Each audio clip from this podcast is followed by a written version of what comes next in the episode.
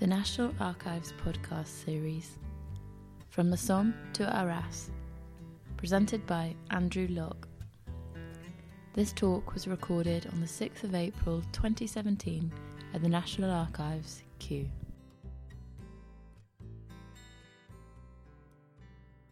The title of the talk is From Somme to Arras, and we will look at where the battle stands in relation to events around it. Um, I try and avoid doing sort of cliche laden stuff. Um, we describe it as a forgotten battle. We describe everything in the First World War as forgotten if it's not something we know a huge amount about, but um, I think overlooked, we can say this uh, battle, the Battle of Arras, is, uh, but with the possible exception of the attention that the Canadian Corps action at Vimy Ridge received. Now, there's a few reasons for this. The Battle of Arras, uh, officially from the 9th uh, of April to the 16th of May 1917.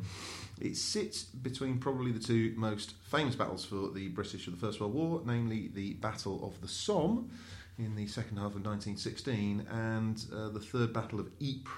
Uh, or Passchendaele, if you like, uh, offensives from the end of July until November 1917. Now, Arras was shorter than both of these offensives, and the total casualties at Arras do not reach the final numbers of the other two. But in terms of lethality, which is to say casualty rates per day, it really comfortably passes every other offensive launched by the British Army in the First World War. Only the final Hundred Days offensive really comes close to it. Uh, the Somme and Ypres, I mean, both these areas have more developed tourist trails than Arras. The imagery at the Somme and Passchendaele is compelling and widespread. I mean, we have uh, the famous film footage of. Um, uh, the first day of the Somme with the Hawthorn Ridge mine exploding, and we have any number of pictures of mud at Passchendaele. Media and education focus on these two action uh, sites, and uh, sometimes the Arras battlefield is really just relegated to pointing out the Vimy Ridge Memorial um, as you as you hammer down the motorway down to the Somme battlefields. Also, the Battle of Arras doesn't really have an appalling day to fixate on, like the 1st of July 1916 and the opening of the Somme offensive, which you know, people are familiar with these casualty figures now 57,000 casualties on the first day, 19,000 dead, and very limited gains to show for it. Um, the opposite, in fact, is true for uh, Arras. The 9th of April 1917 was the most successful day of the war for the Allies since the German offensive was halted in 1914. The historiography, which is to say you know, books about it, um, the Battle of Arras, is fairly limited. I mean, certain aspects of the battle are covered in books on the air war, for example, uh, or the German defenders, or the Canadians at Vimy.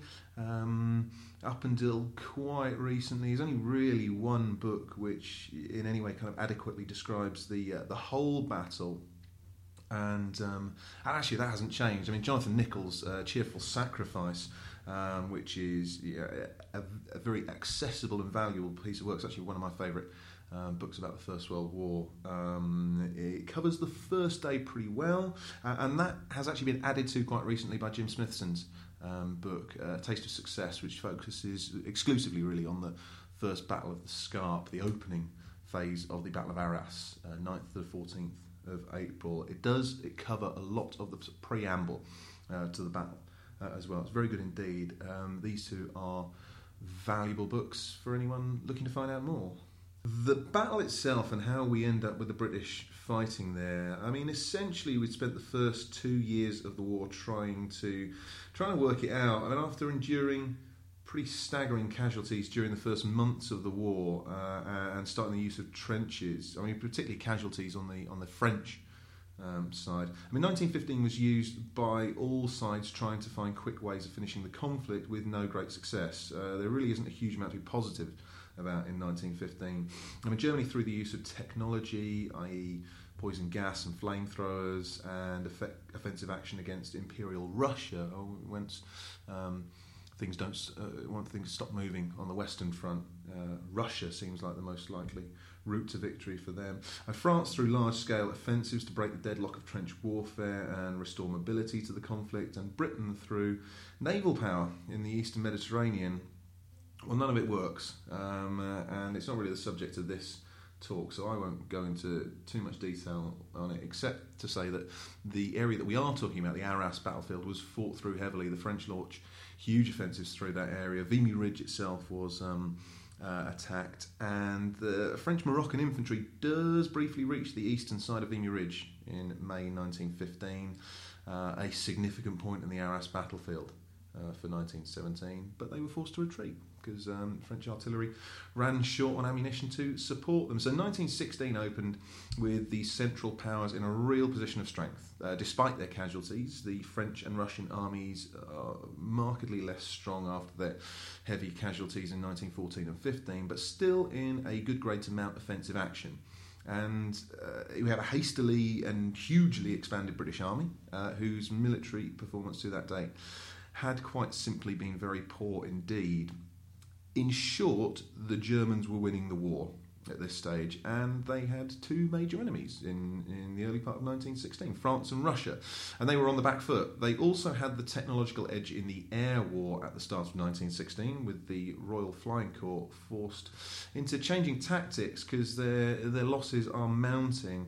Uh, they're forced to fly in closer formations uh, in response to their losses, uh, which means that it reduces the reconnaissance work they can carry out. That's their key function, of course. The Allied plan was for major offensive actions in the summer of 1916, uh, and after a period of stockpiling ammunition and further training for the British new armies, um, crucially, they were going to launch an Anglo French action on the Somme. The Russians were going to launch their uh, action in the east as well. The Germans preempted it with the strike at the French at Verdun. Now, never mind necessarily what the the German uh, offensive plans were uh, or what their strategic aims were. I mean, if the German commander on the Western Front, uh, Erich von Falkenhayn, is, is to be believed, then it was to irreparably drain the French army as a fighting force, but almost immediately the German plans have to start changing as the size of the task at Verdun grows.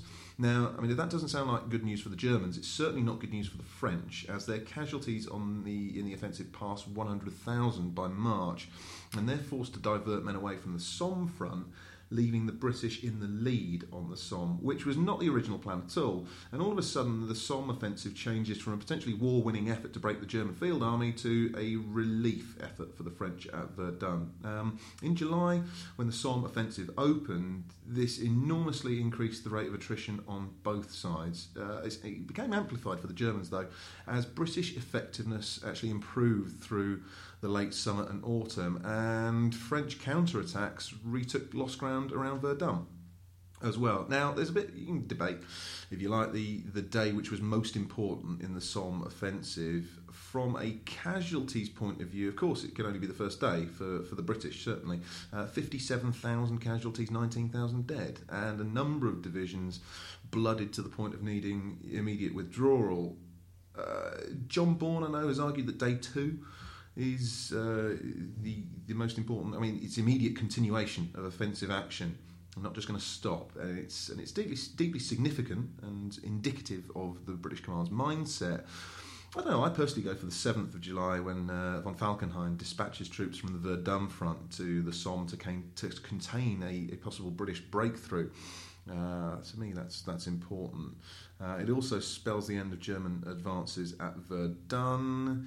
You can look at September as well. On the Somme, the fall of the key village of Thiepval and the nearby Schwaben redoubt were enough to set in motion a German withdrawal from the area and uh, bring about changes in defensive tactics as well, which would have serious consequences for the campaigns of 1917. So, key points to take from the battles of 1916. The Germans lose the initiative in this year. In the major battles of 1916, so Verdun, Somme, Brusilov offensive in the east, uh, German casualties are in excess of 1 million men, and these are their experienced soldiers whose absence would be missed, and their replacements would necessarily not be such high quality, less experienced. Um, also, German work was well underway by the end of 1916 on this formidable defensive line to fall back to. Well, line, it is Siegfriedstellung, we call it the Hindenburg Line. It's actually a number of well defended trench systems which enabled the German army to shorten its defensive line considerably and reduce the number of men they needed in the front line. Allied losses had been high. Half a million Russian soldiers became casualties in the Brusilov offensive, uh, on top of their earlier losses, and it's becoming clear that the Russians are going to um, find it hard work to launch major further further major offensive action. Um, although British newspapers do still publish that the Russian army will be fulfilling its obligations for the forthcoming year.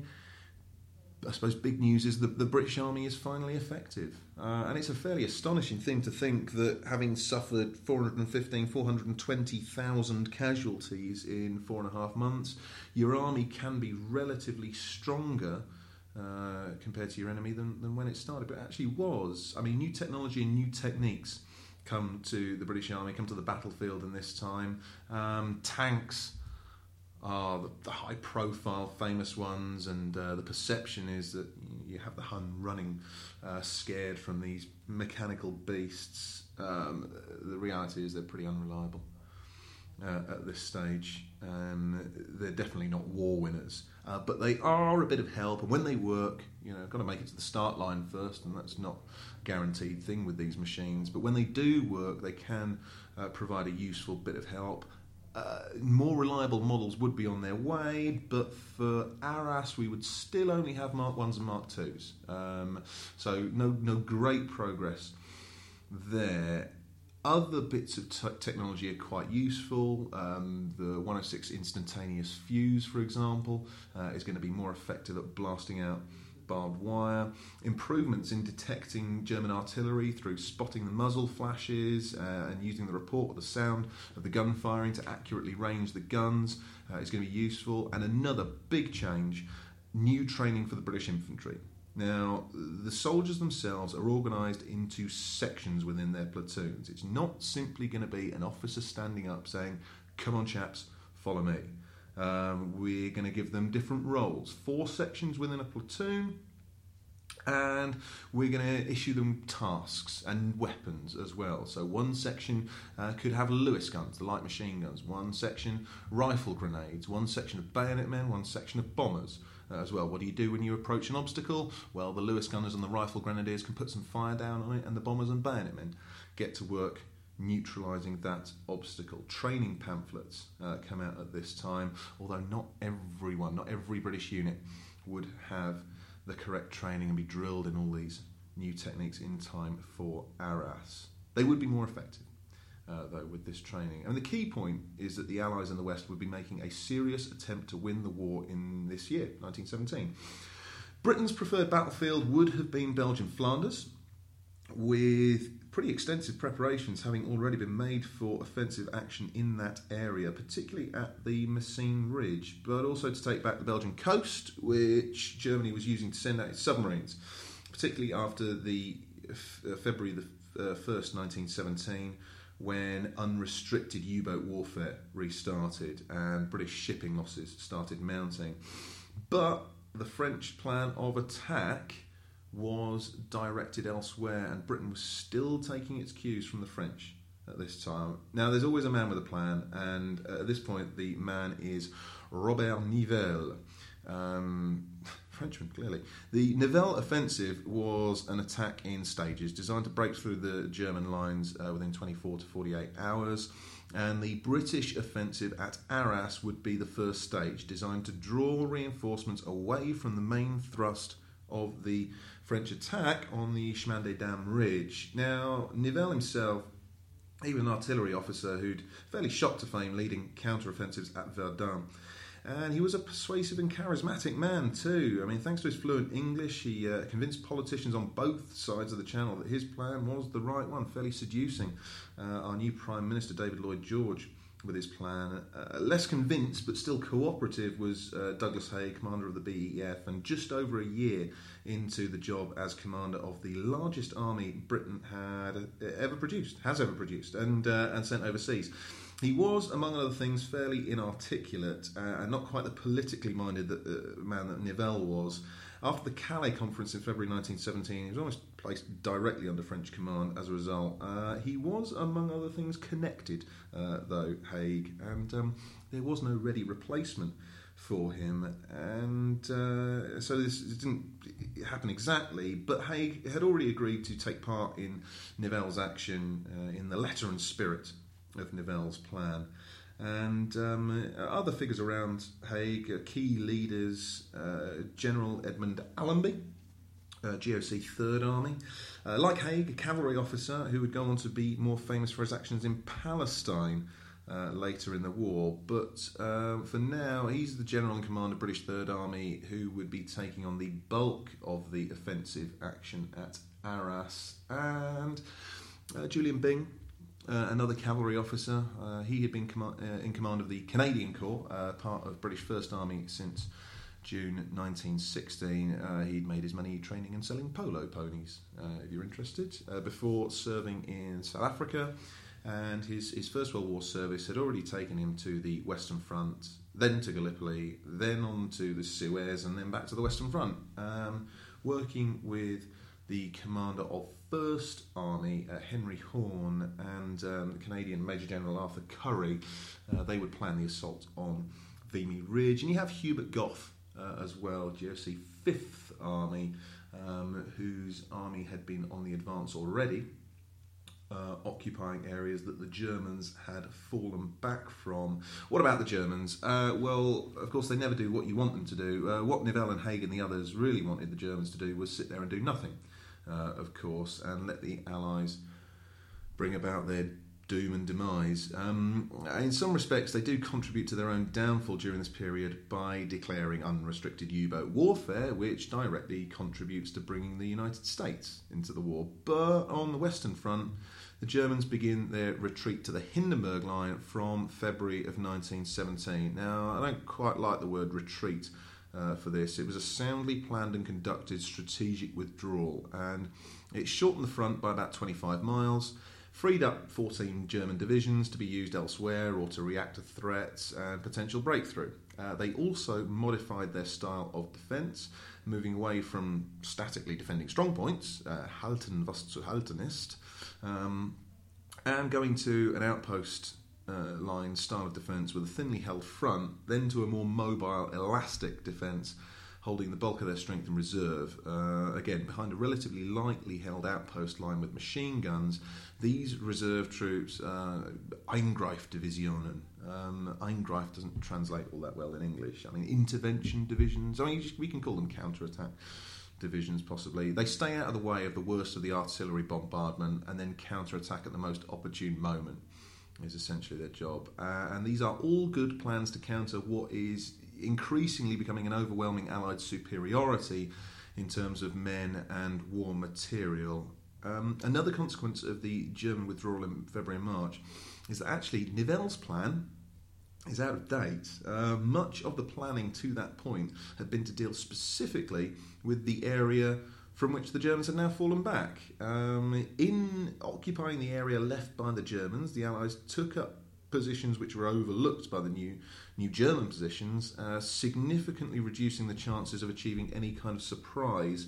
For Arras specifically, though, surprise well, it wasn't going to be possible uh, or necessarily wanted our main objective with Arras, don't forget, is to is not so much to break through the German lines, but to draw the Germans into the area en masse and away from the Chemin des Dames, where, where the French are trying to break through.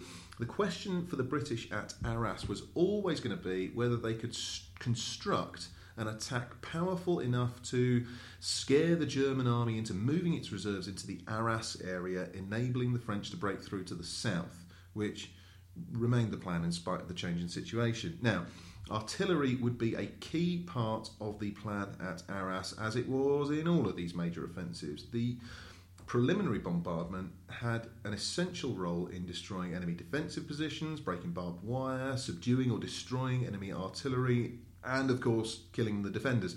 These aims manifestly had not been achieved across large parts of the Somme battlefield the year before, with dire co- consequences for the assaulting troops on the on the first of July 1916.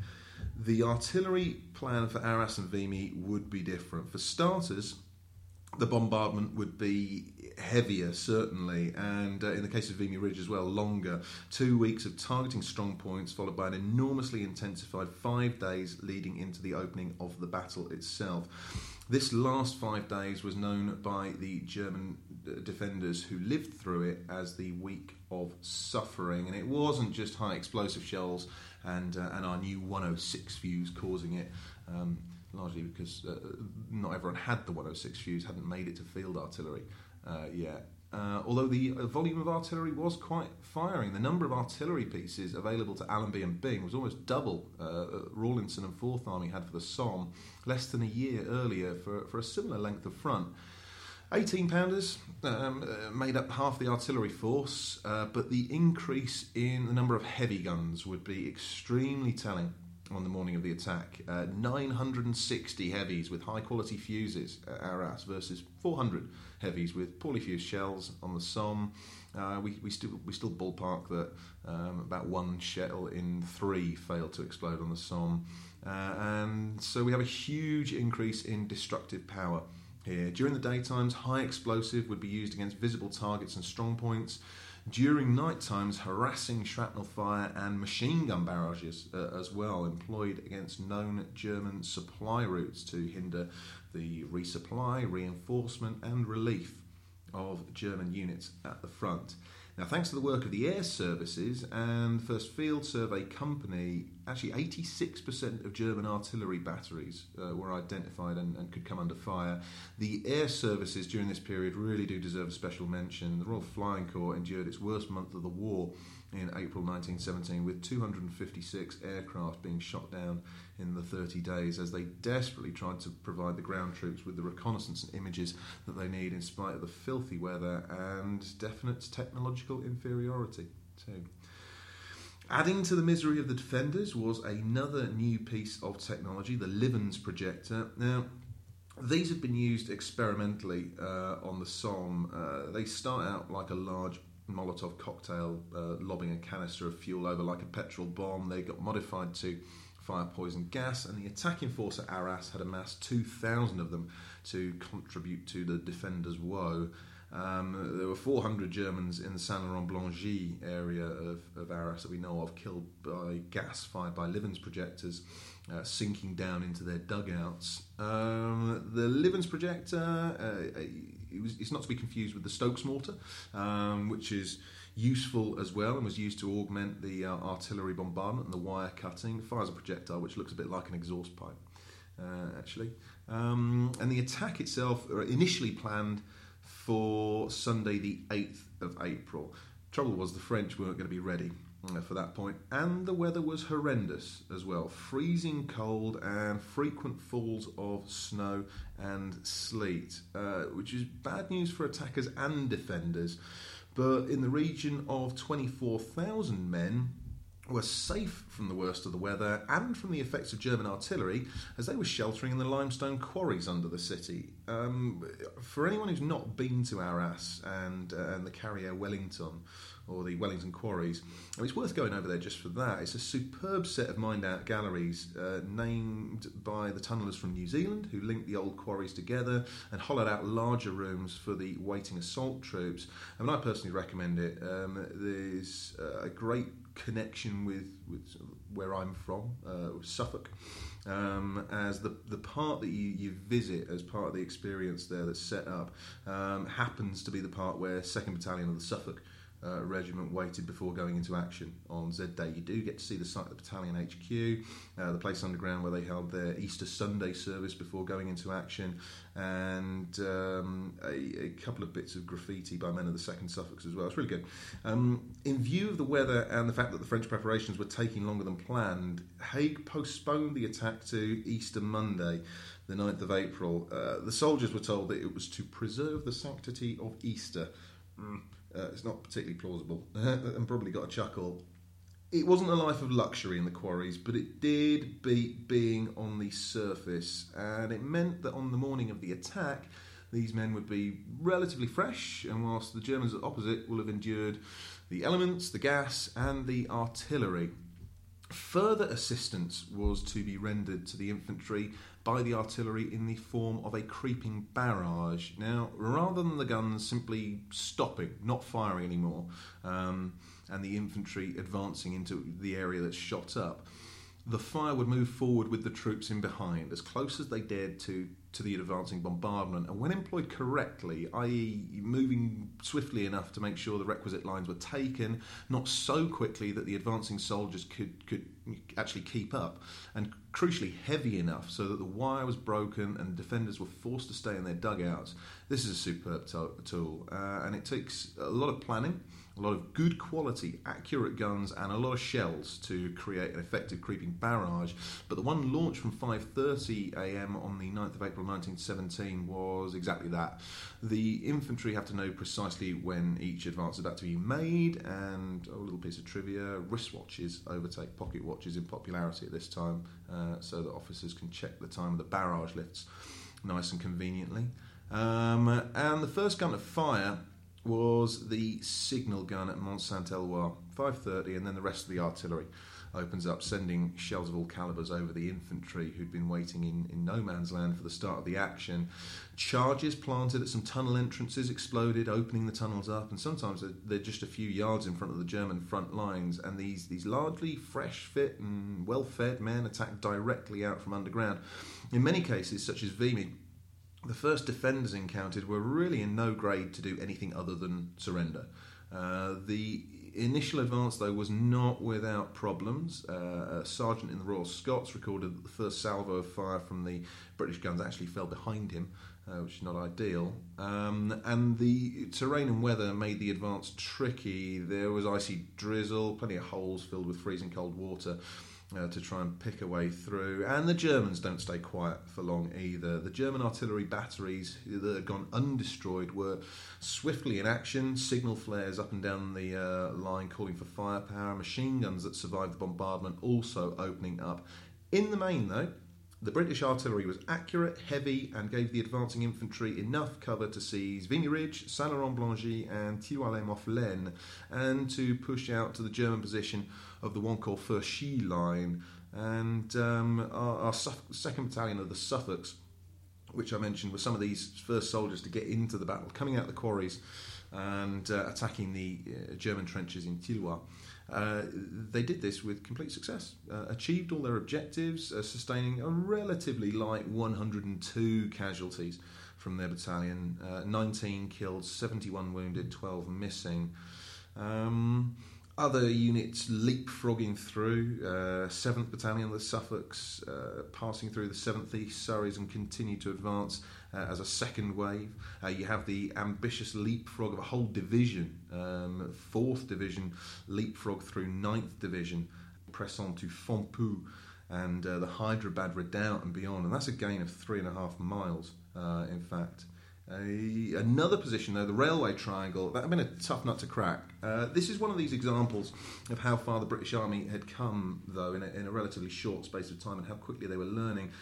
The Germans had halted the assaulting 15th uh, Division men with heavy fire from a fortified trench uh, at the ra- railway embankment um, in a move which wouldn't have happened on the first day of the Somme because it wasn't part of the plan, and we stick to the plan. The divisional commander halted his uh, barrage, the creeping barrage, called his artillery commander, got him to stop and bring the guns back um, to uh, hammer the eastern embankment of the railway triangle. Uh, it's, it's, not the done thing because these, these barrages are strictly timetabled, but it was the right move. Didn't completely eliminate the danger though, so the arrival of a, of a tank uh, along the railway was very welcome indeed. Um, Tank 788 Lusitania, um, under the command of Second Lieutenant uh, Chas Webber. It's on the front of Jim Smithson's uh, books. Nice photo. Um, had had a had an eventful morning. Uh, they just about made the start point by uh, 4 a.m. in spite of getting stuck in the mud. Um, but they'd had to stop when they worked out they'd lost some bolts on the way there, uh, which meant that something called an axle connecting shaft would have sheared off if they'd tried to go anywhere. Uh, Webber had one of his crew uh, run back to the citadel to find some bolts. He got back about 8:30, and by half past nine, Lusitania was back in action. Now The attack was gone by this stage, uh, and so they crossed over the lines easily enough, uh, progress having already been made by the infantry, trundled forward extremely slowly. They had to stop every so often to let the engine cool down, but by noon they'd caught up with it moved up the railway on the southern side, uh, put some fire on a machine gun post um, a little to the north, and then they ran out of fuel, uh, much to the frustration of the crew and the infantry around them. They managed to get the tank filled up. They advanced to the second uh, objective line, the blue line, uh, with a brigade of infantry uh, supporting, battering away with the tank's cannon, um, squashing anything hostile that they could, and uh, and then late in the afternoon, German artillery started dropping nearby. Uh, tanks, they're, they're, a lot of things, but they're not shell-proof. Weber attempted to take the Lusitania back towards Arras. They tried to get up a slope, couldn't. The tank cut out. The crew cut out as well at this point. Uh, apparently, got some got some sleep in the stalled tank. After the engine had cooled down a bit, the crew woke again. They went back into action again until they were almost out of ammunition when the, the tank broke down properly. Uh, the the crew left it, and when they came back, they found it had been shelled, so that it was unusable. Um, but chaos and mayhem, and that's about as good a, a, story about a tank as you'll get in the First World War. Many of the other stories were, were less happy with the tanks. Tanks attacking further to the south, uh, Number 8 Company C Battalion, um, for example, tanks ditched, tank track broken, tank went to assistant of broken tank, became ditched, shell direct hit, ditched, ditched on string trench, hit by trench mortar, set on fire, ditched, ditched. Um, yeah, not not uniformly successful. These tanks um, shouldn't be too hard on the attackers though. Difficult jobs and great gains made uh, elsewhere too. The the German counter-attack divisions for whatever reason, had been held too far back. Uh, probably the force of the British artillery uh, forced them back. And the Third Army had taken over 8,000 Germans prisoner and captured 152 guns, which by any measure is a successful day's work made possible by, well, enormous amounts of resources, but well trained men and careful planning as well. What happens next? Well, some units have it pretty easy in terms of working out what to do next because they still need to achieve their day one objectives.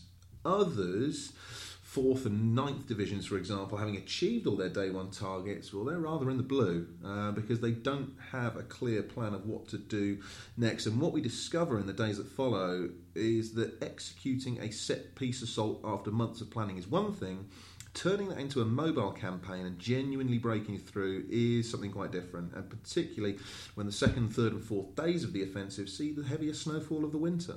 Um, day two is Tuesday, the 10th of April, and Haig and Allenby make the mistake on this day of thinking that they are pursuing a defeated enemy and that risks were to be taken.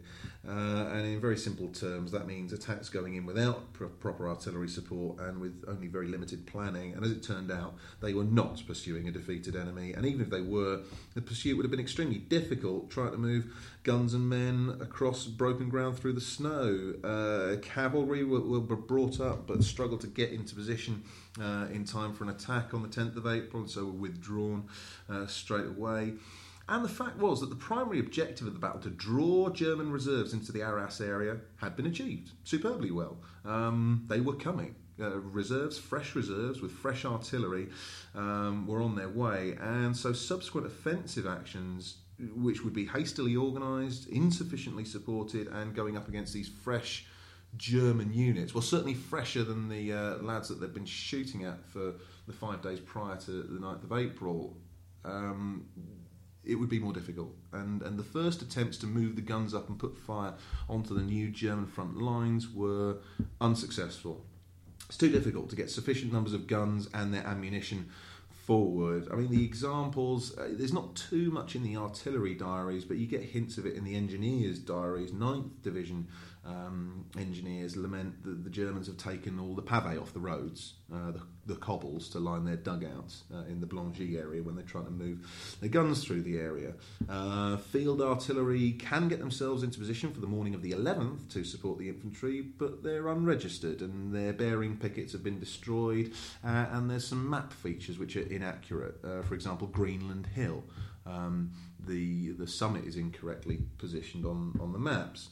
Um, for the attack at Roeux Chemical Works on the station on the 11th, there's no artillery observer makes it into the necessary forward position, and nobody has, had established that the chemical works were held strongly with a network of caves underneath for shelter. And so when the artillery barrage um, started, and 2nd Battalion of the Seaforth Highlanders and 1st Battalion Royal Irish Fusiliers attacked straight into this very well observed from Greenland Hill and well defended position uh, supported by the Household Battalion and the 1st Royal Warwicks. 1,600 or so men go into action and 1,000 become casualties to the machine gun fire from the chemical works. Roeux wouldn't fall for a month um, after many batterings uh, from the artillery. It looked quite different by that stage, too. The attack that actually took Roeux chemical works initially and then the village afterwards was actually a well put together um, thing. It's after um, the the sort of the offensive action has died down at Arras. It is well thought out. Um, I mentioned that in a, in a moment. But back to the difficulties first of all. Another example of the problems uh, is the attack made out of Monchy, Monchy le Preux, on the 14th of April. Now, Monchy had fallen on the 11th in, in what was really the last piece of genuine good news um, in in the Battle of Arras, but even that was tainted by the damage done to the cavalry units that had been sent into the village. Uh, I mean, on the 14th, what you have is the 1st Battalion of the Newfoundland Regiment and the 1st Battalion of the Essex Regiment were sent out to capture Infantry Hill to the east of Monchy. Uh, these two units have a fairly wretched history of uh, attacking side by side, and anyone who's been to Newfoundland Park uh, on the Somme knows that uh, the story of the, the Newfoundlanders on that day, and they were supposed to have the Essex uh, regiment alongside them. Um, but the, uh, the, the Newfoundlanders really do come uh, unstuck and are effectively destroyed as a battalion. Actually, they fare scarcely any better at Arras. Um, they move into the German outpost line uh, towards Infantry Hill. Um, very little resistance at that point. Uh, they get to their objectives and then they were surrounded, cut off, and destroyed by the German counterattacks. Now, if the Germans had known that Monchy was virtually defenceless at that point, then they could potentially have pressed on. This is one of these uh, small benefits of having a lot of long range artillery firing away. Their main supply station for ammunition had been destroyed by British long range artillery, and so they were short on ammunition anyway. Um, but actually, the only defenders at Monchy at this point were uh, the battalion HQ for the Newfoundlanders. So, Lieutenant Colonel Forbes Robertson uh, took 20 or so men to the edge of the village uh, and were able to put down some rifle fire, fire which was enough to uh, stop the Germans pressing on. Um, by the 23rd of April, after more intense localised fighting at Gavrelle and Guémappe and unsuccessfully again at Roeux, Haig and Allenby were ho- really hoping for some good news from their French allies, but there was no breakthrough. The French offensive uh, on the Chemin des Dames opened on the 16th and gained some ground, uh, took thousands of prisoners, and captured hundreds of guns as well, but at extremely heavy cost, which heaped on the already heavy losses from the previous, well, almost three years, caused widespread refusals to resume offensive action. And from the 25th of April, when the French army, well, they have, they've suffered in the region of 120,000 casualties, including 32,000 dead by this point, the French government set in motion plans to remove uh, Nivelle. Uh, by the start of May, the French offensives had been stopped altogether, desert, desertion rates were high, and the British were forced to accept that there would be no immediate French support. Moreover, the Flanders offensive, which they had planned, wasn't quite ready to go yet. Um, and so, in order to hold the German army um, in one position away from Flanders, they were going to have to keep going at Arras and try and resume this stalled offensive. On the 28th, it was back into action at Roeux, uh, again in dense fog, which made artillery observation impossible, and it was a complete disaster. Uh, you have inexperienced replacement troops, you have battalions, some of them down at one fifth strength, uh, meeting German reserves. Um, only really the capture of Arleux uh, gave any positive news from the day at all. The last major action was on the 3rd of May. Uh, and again, little time made for preparations. Actually, you have three armies involved in this one. Um, first, third, and fifth all have their their own little challenges to work with. and uh, the the plan becomes muddled. What we have is a, is a start time that doesn't really uh, work for anything. Fifth Army urgently want to attack at night. Uh, they have a lot of flat ground uh, ahead of them. There's not too much cover for them, but uh, Third Army have a lot of broken ground and some very difficult terrain to try and negotiate, uh, and so they really need to see what they're doing. Both Allenby and Gough make their cases, uh, and in the end, uh, a time of half an hour before sunrise uh, was set. Now, this is really neither here nor there. Uh, it means that the Third Army uh, guys who need daylight don't have it. Uh, it means that the Fifth Army guys who need darkness, well, it's going to be light in half an hour anyway, so they don't have much time uh, to work with, not enough time, certainly. And it gets worse actually because the moon was setting um, behind the soldiers, so they were silhouetted. The Germans could see them, they couldn't see what was in front of them, and um, and unsurprisingly, it doesn't work. Uh, it, it, descended into shambles. Uh, a, a, number of different battalions uh, re- report hearing the word retire being shouted out. Now, retire was not a command in the British Army, uh, and it had been used before. I mean, 7th Battalion, the Seaforths, recorded in their diary as early as March. Um, the Germans have been using this, shouting out retire. But it seems to cause confusion on the 3rd of May. Hundreds of men returned to their start lines. Officially, the Battle of Arras ended on the 17th of May, but to all intents and purposes, it's, it's done by the 4th. Smaller attacks went in for the next two weeks. Roeux fell on the 11th of May, and this attack was good. Um, actually, the, the, the main focus has shifted now. Um, we're not going to launch any major new attacks, and so s- smaller scale actions, local commanders thinking about the tactical challenges ahead of them get given a bit more leeway. And so the, the attack that 4th Division create to take the chemical works uh, initially is well uh, some unusual in some ways. Uh, firstly, they pick an unusual start time. The zero is going to be 7 p.m. Um, that means forming up in daylight. Now, when they've done that before, they've been observed. Uh, one of the problems for um, the Fourth Division again uh, on the 11th of April. The Seaforths um, and the Royal Irish they're observed by a German aircraft buzzing over. Now they're going to form up in daylight again. Then they need to be careful about how they do it, and they are. They uh, deepen their trenches.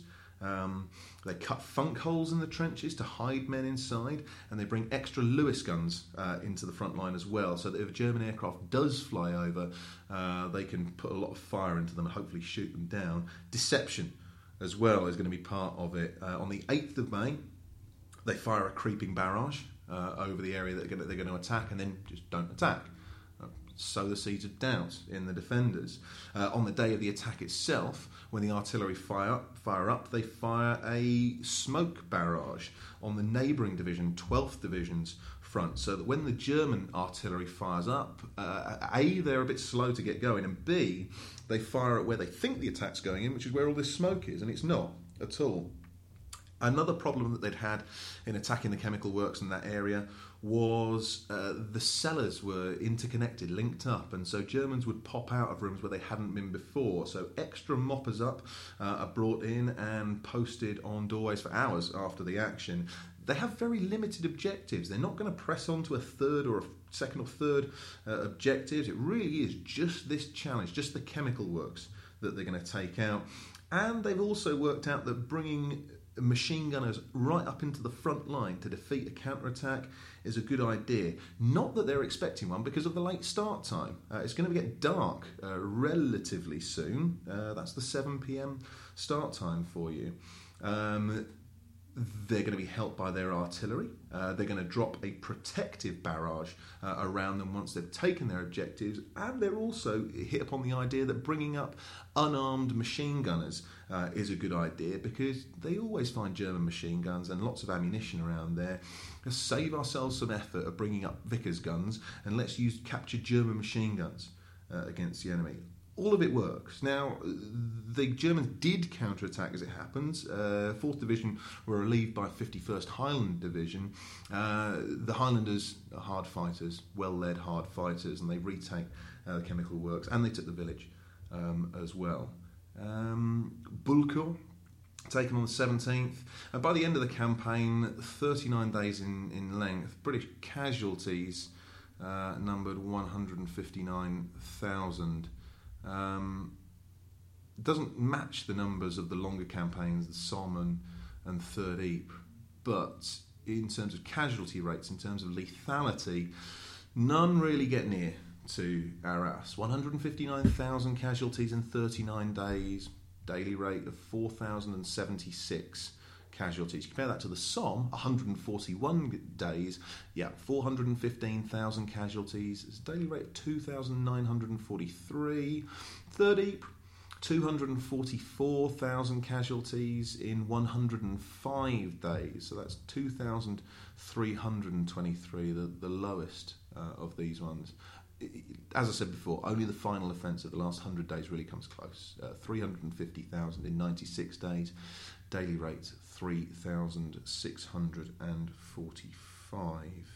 Um, so, for that intensity alone, it really does make this campaign one which ought to be better remembered and studied further. Uh, and in terms of remembrance of the battle site, our connections with the battlefield, there's a few places which are worth uh, looking and visiting. I know I mentioned the Wellington Quarries, they're great, they're well worth uh, a look. Um, I personally am a battlefield guide, and I'll always say it's impossible to understand the battle without getting to uh, the ground.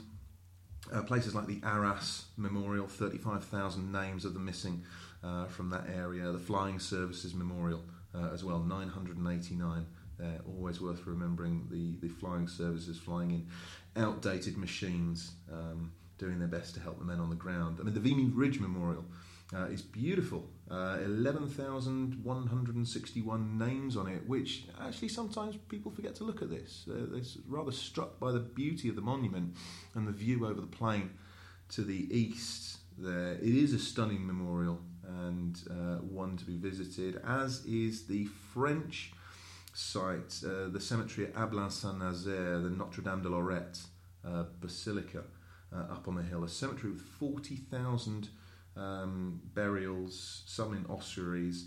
Um, the French are important. Um, I always consider that the French, whenever you see a, a, French casualty from 1914, 15, or 16, um, these are men who died buying time for the British Army to get its act together and, and become effective. Uh, and so their sacrifice is important, and it's a it's a stunning site to visit as well, uh, Notre Dame de Lorette.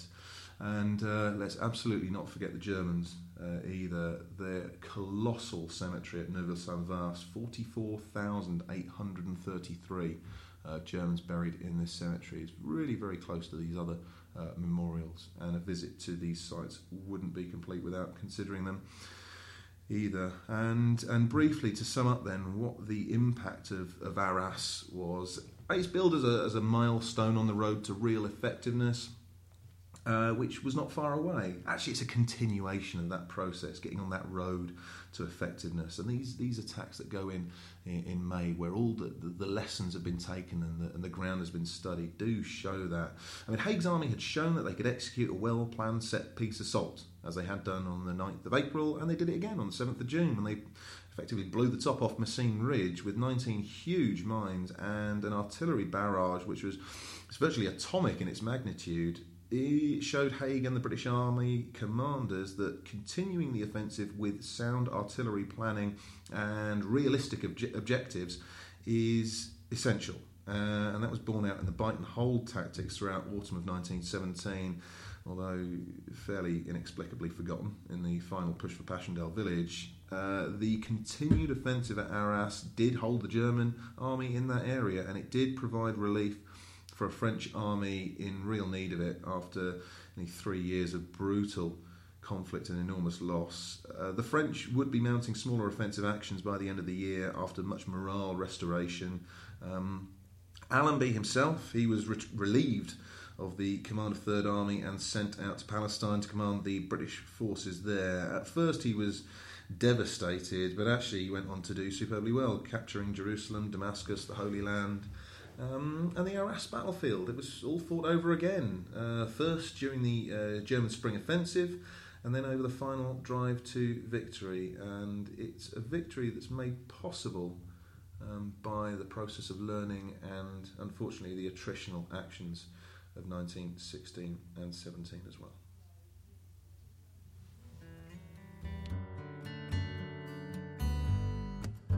This podcast is copyright to the National Archives, all rights reserved. It is available for reuse under the terms of the Open Government Licence.